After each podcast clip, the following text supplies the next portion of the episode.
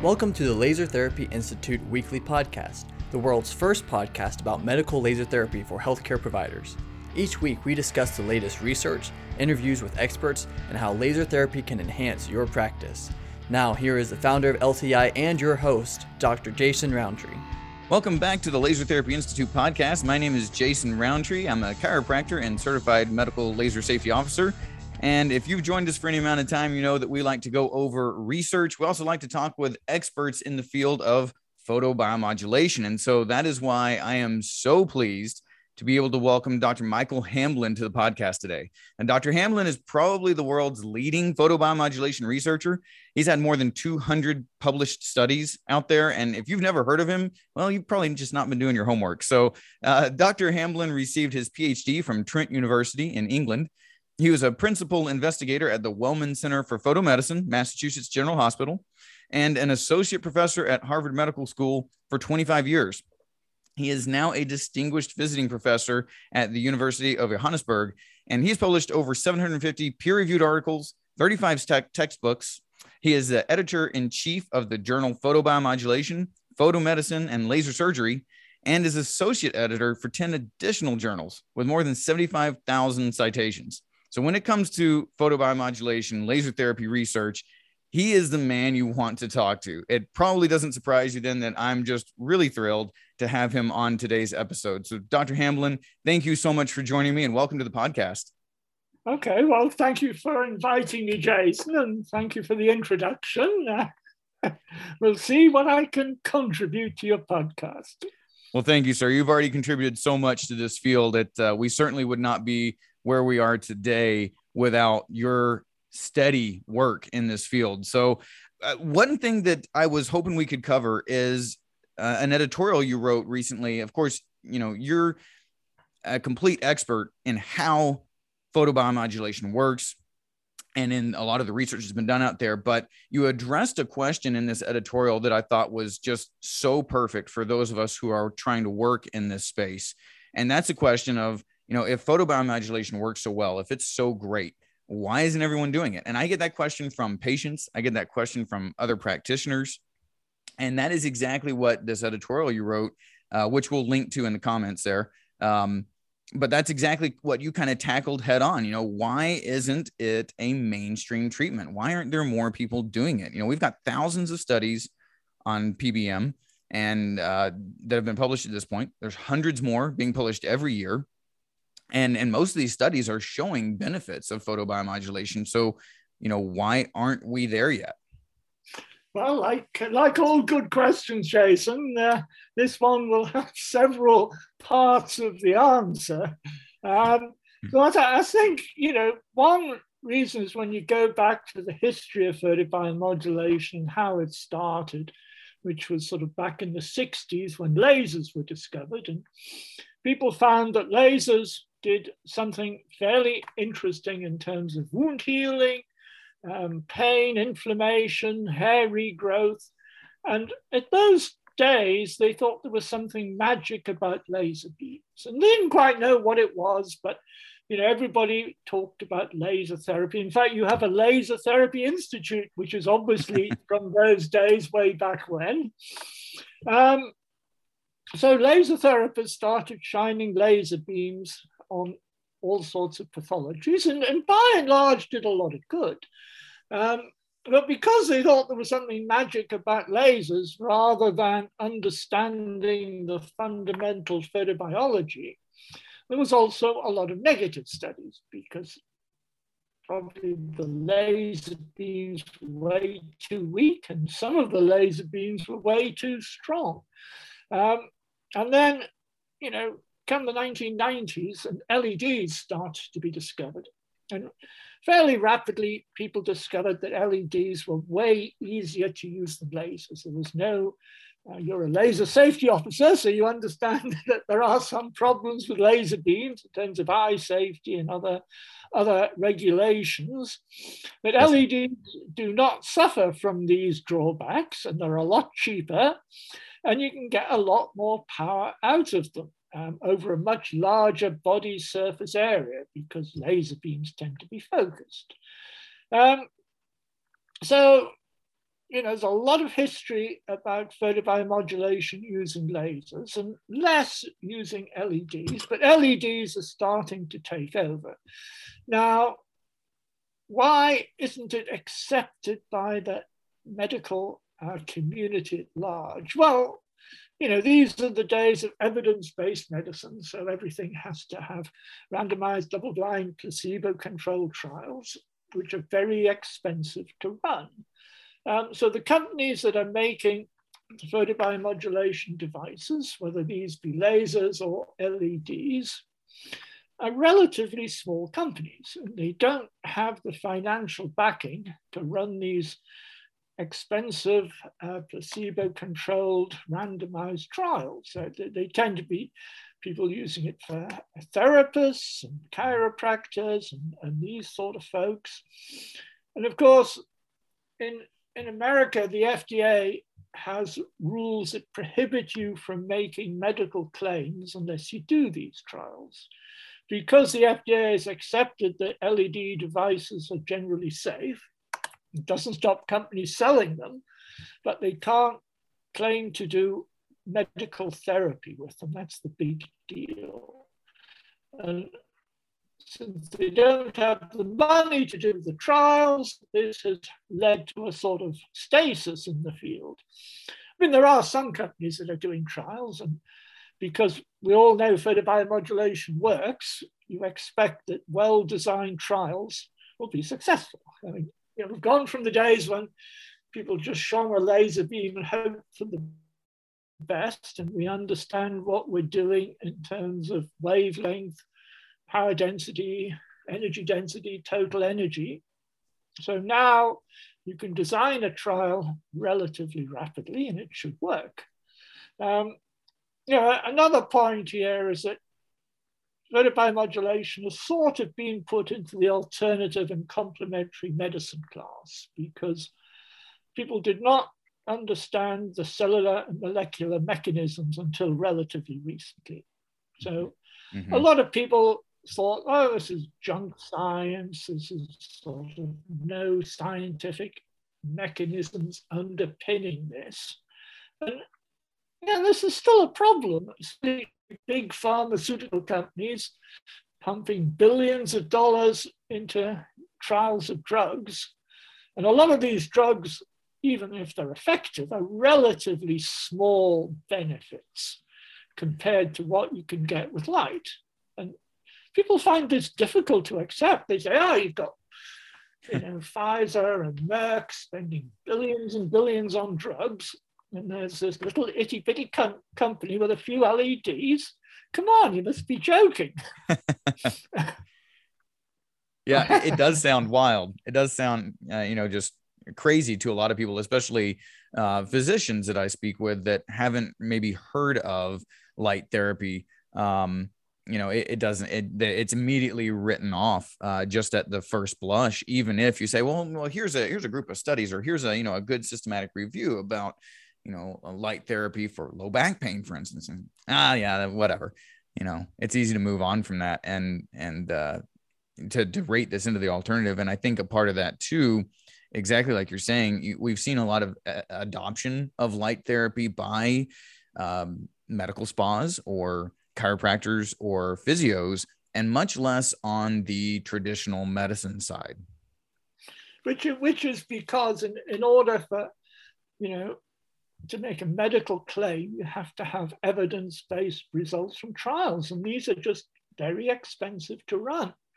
Um, you know, and, and, companies are raising money to run them.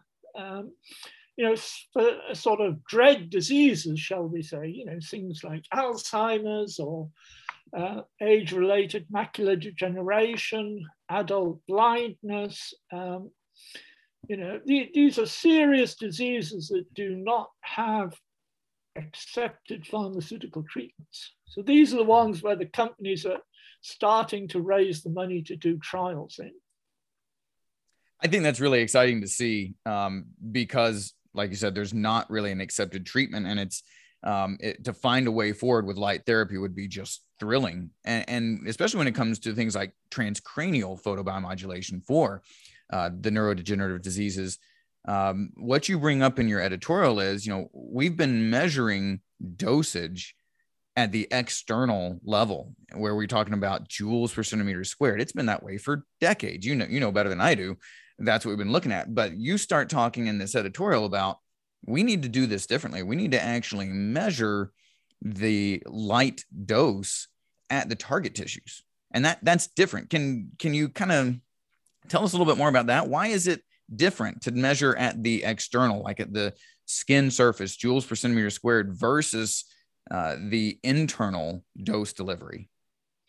Well, I may well have written that actually. I mean, I don't know how long ago it was, but I must say, since then, I have gradually started to realize that there is a much more pronounced systemic effect of photobiomodulation than most people think.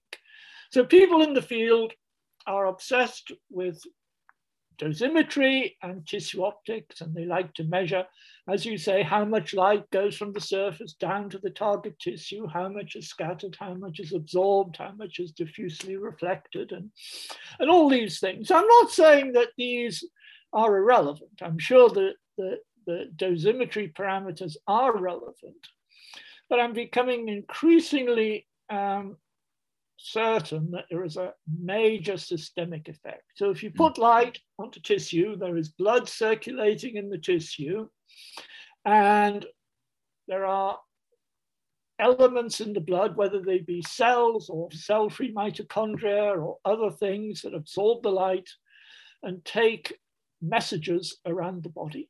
Um, part of it is to do with stem cells. For instance, whenever you shine light on the body, there are some bones in the tissue and there's bone marrow in the bones and stem cells get mobilized, progenitor cells. Um, a lot of signaling goes on from mitochondria in, in the blood. Um, and I think this has been not particularly well realized until relatively recently. So I'm not going to say that dosimetry is irrelevant. Um, but, um, you know, like, for instance, whole body light beds have started to become available. And they put quite large amounts of red near infrared energy into the body. Um, you know, a million joules of energy is not unreasonable in a whole body light bed, which is a lot of joules. yes. yeah. And I, you know, you're talking about that systemic effect. It was only, I think, a couple of years ago that um, we had a paper published about, um, not we, I say we, um, but there was a paper published about cell free mitochondria circulating in the blood that were respiratory uh, active and patent. And the amount of signaling that we know mitochondria can perform is, of course, huge and what effect those circulating free mitochondria might have, we, we still don't really know, but that certainly could tie into this systemic effect. And I think if you've done photobiomodulation in the field as a clinician, you've seen this. You've worked on somebody's knee pain, for example, and you've seen drastic changes in other areas too, and which doesn't really make sense unless you accept that there has to be some level of systemic effect, not just where you put the light, how you put the light, even what uh, the dosimetry is necessarily, but this systemic effect has to take place.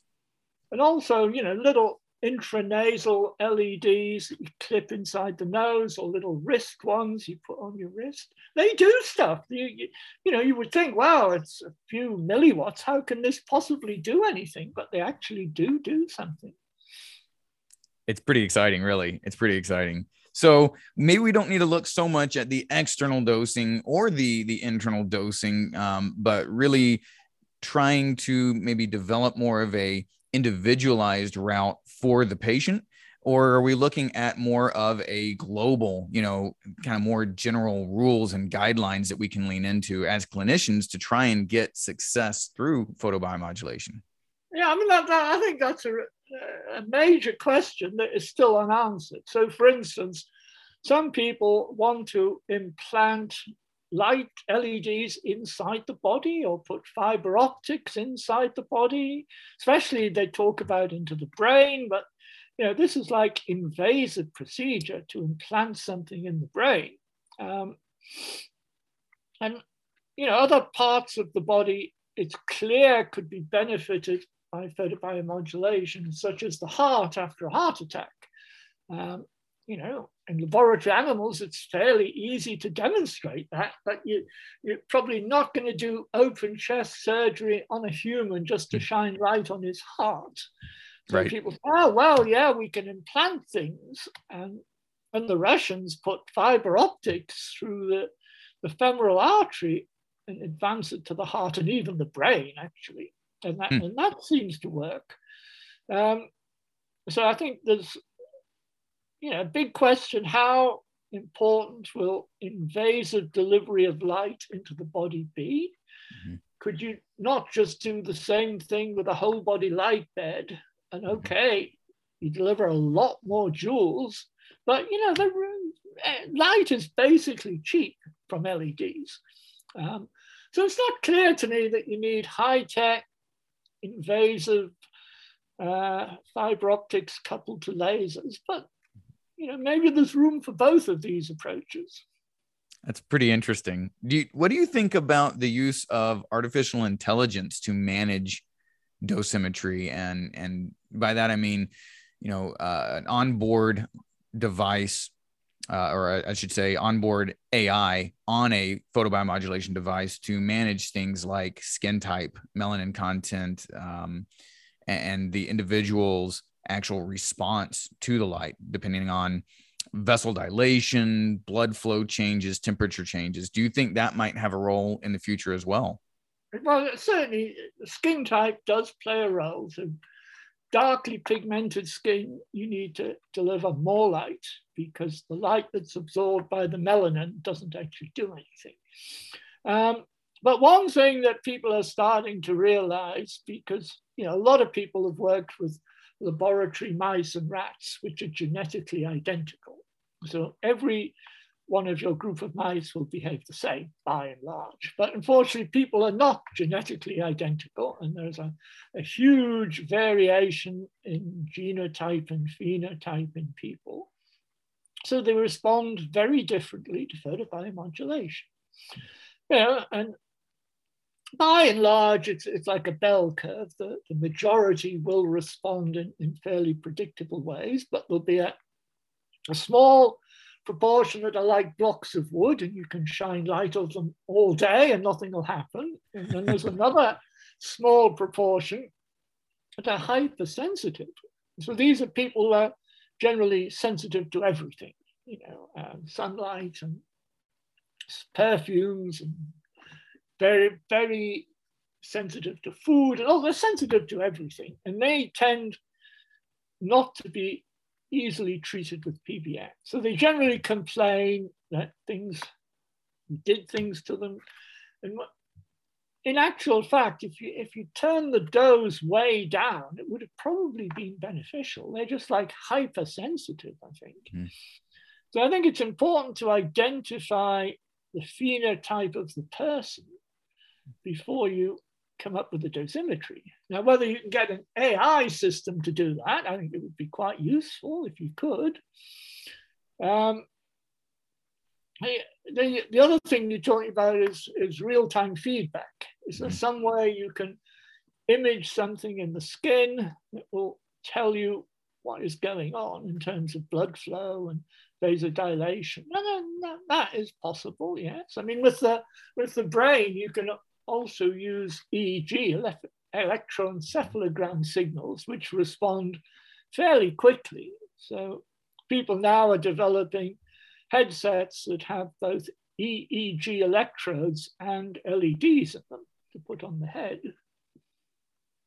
Yeah, it's it's pretty amazing all the different directions that uh, folks are pushing into this. Um, I'm excited to see, of course, where things go. It's, we've come a long ways, I think, in the last 10 years, but the next 10 years, I imagine, will be quite exciting uh, as well. I know in practice, when you're trying to evaluate that patient phenotype, like you're talking about there, one of the really simple things that we do is we just ask the patient how sensitive they are to us to an over-the-counter medication like Tylenol or mm-hmm. ibuprofen. You know, does that, you know, do you do you take one and you're it relieves all your problems? Um, do you have to cut one of those 200 milligram uh, tablets in half? You know, uh, if somebody's that sensitive, then in most cases we recommend starting at a much much lower dose rate and then kind of working up from there but Absolutely. yeah so as as a you know we've got clinicians out here are trying to be successful for their patients with photobiomodulation. What are what are some of the the best things that a clinician can do right now when they're thinking about patient phenotype and dosing? Do we how focused do we have to be on the external dosing versus the internal dosing versus watching that patient as an individual?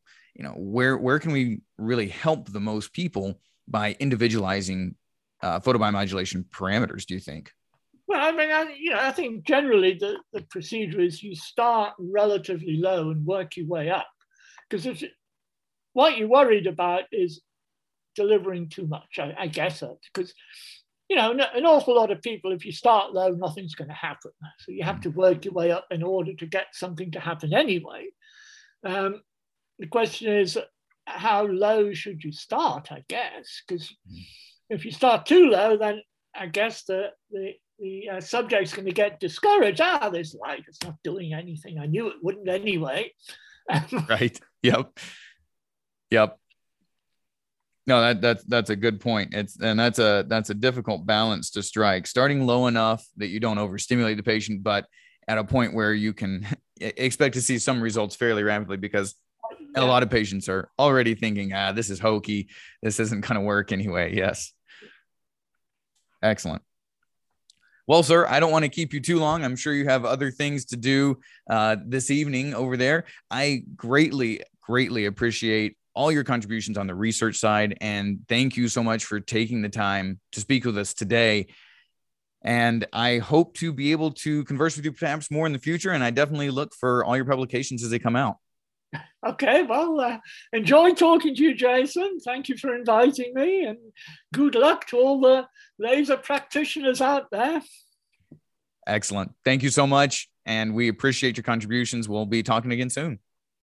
All right. And with that, Dr. Hamblin has left the building, as Jocko says. But no, uh, just wanted to do a little recap. Uh, it was really exciting to have Dr. Hamblin on.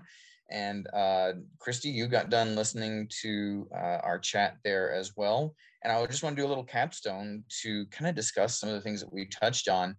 So the editorial that we are talking about with Dr. Hamblin here, that's linked in the show notes. Give that a read. It's very interesting. But uh, you probably noticed we didn't actually touch on a lot of the points of that editorial. Right. So yeah, um, which is which is really interesting because the editorial talks a lot about internal dosing versus external dosing and actually when we we started discussing that you heard us kind of veer away from mm-hmm. the internal versus external dosing and we're talking about the systemic effect right Right. I mean, he brought up some great points, but it wasn't, you know, necessarily direction that we were heading. But it's it's very very interesting still. Well, and and I think it's a it's an indicator that you know this is a very young field. This is still very much a developing idea of using light therapy to the body, and even something that you might think now, six months later, may be very different.